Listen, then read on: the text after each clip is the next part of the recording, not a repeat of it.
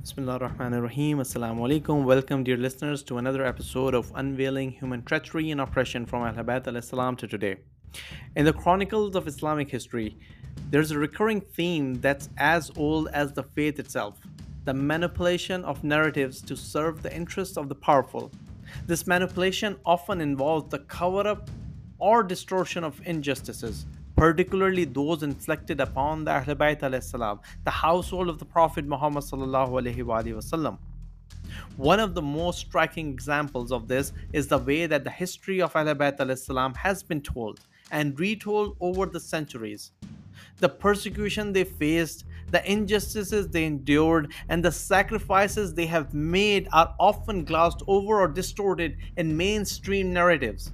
And when I say mainstream, I'm talking about the 80% of Muslim population, 85% of Muslim populations that have a certain narrative versus the 15% of Muslim populations who have been persecuted over the centuries, they have a different narrative. So let's talk about the mainstream narrative of the 85% of Muslims.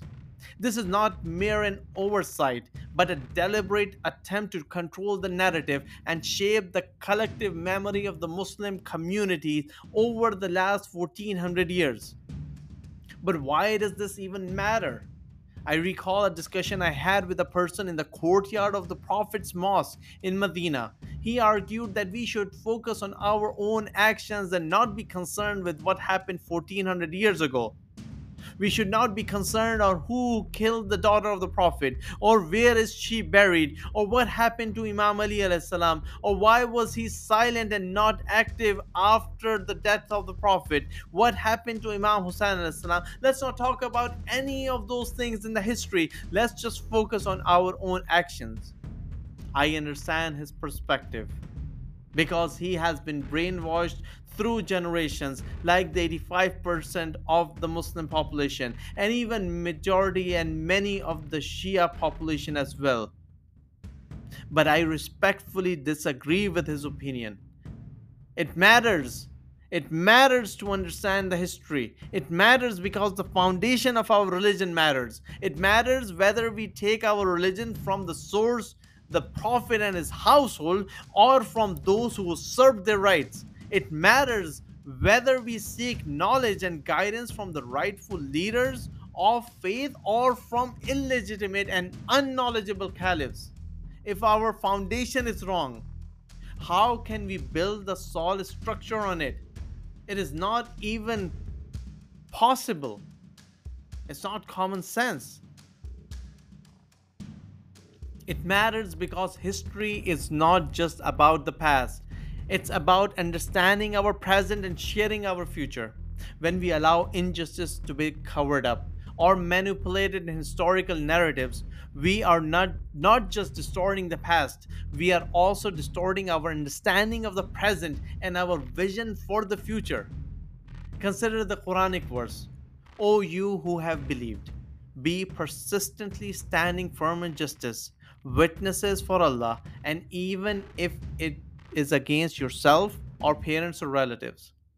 This verse underscores the importance of justice in Islam and it serves as a reminder that we must strive for justice even when it, it is uncomfortable or inconvenient the manipulation of historical narratives is not just a betrayal of the past, it's a betrayal of the principles of justice and truth that Islam holds so dear. It's a betrayal of the Ahl Bayt salam, the household of the Prophet, the Prophet himself, who endured the unimaginable hardship for the sake of their faith.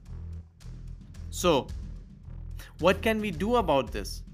We can start by seeking out and sharing the truth about the history of Ahlul Bayt al-Islam. We can challenge the status quo and question the narrative that have been handed down to us. We can strive to understand the past in all its complexity rather than accepting a sanitized or distorted version of it coming down from the official channels supported and sponsored by the caliphs who had usurped the rights of the Ahlul Bayt al-Islam. In the end, the struggle for justice is not about righting the wrongs of the past. And it's not just about that. It's about creating a future where truth and justice are valued over power and convenience. It's about honoring the legacy of Ahl Bayt al-Islam by living up to the principle they embodied. And until unless we really understand what happened to them and disassociate ourselves from those who committed that treachery in the history, we can never make ourselves different from what they did. Therefore, my dear brothers and sisters, let's remember the words of the Quran and let not the hatred of a people prevent you from being just. Be just, that is nearer to righteousness. Allah loves righteousness. Allah helps those who are righteous. Let's strive to uncover the truth, to stand up for justice, and to honor the legacy of Ahl Bayt al Islam in our words and actions. Assalamu alaikum.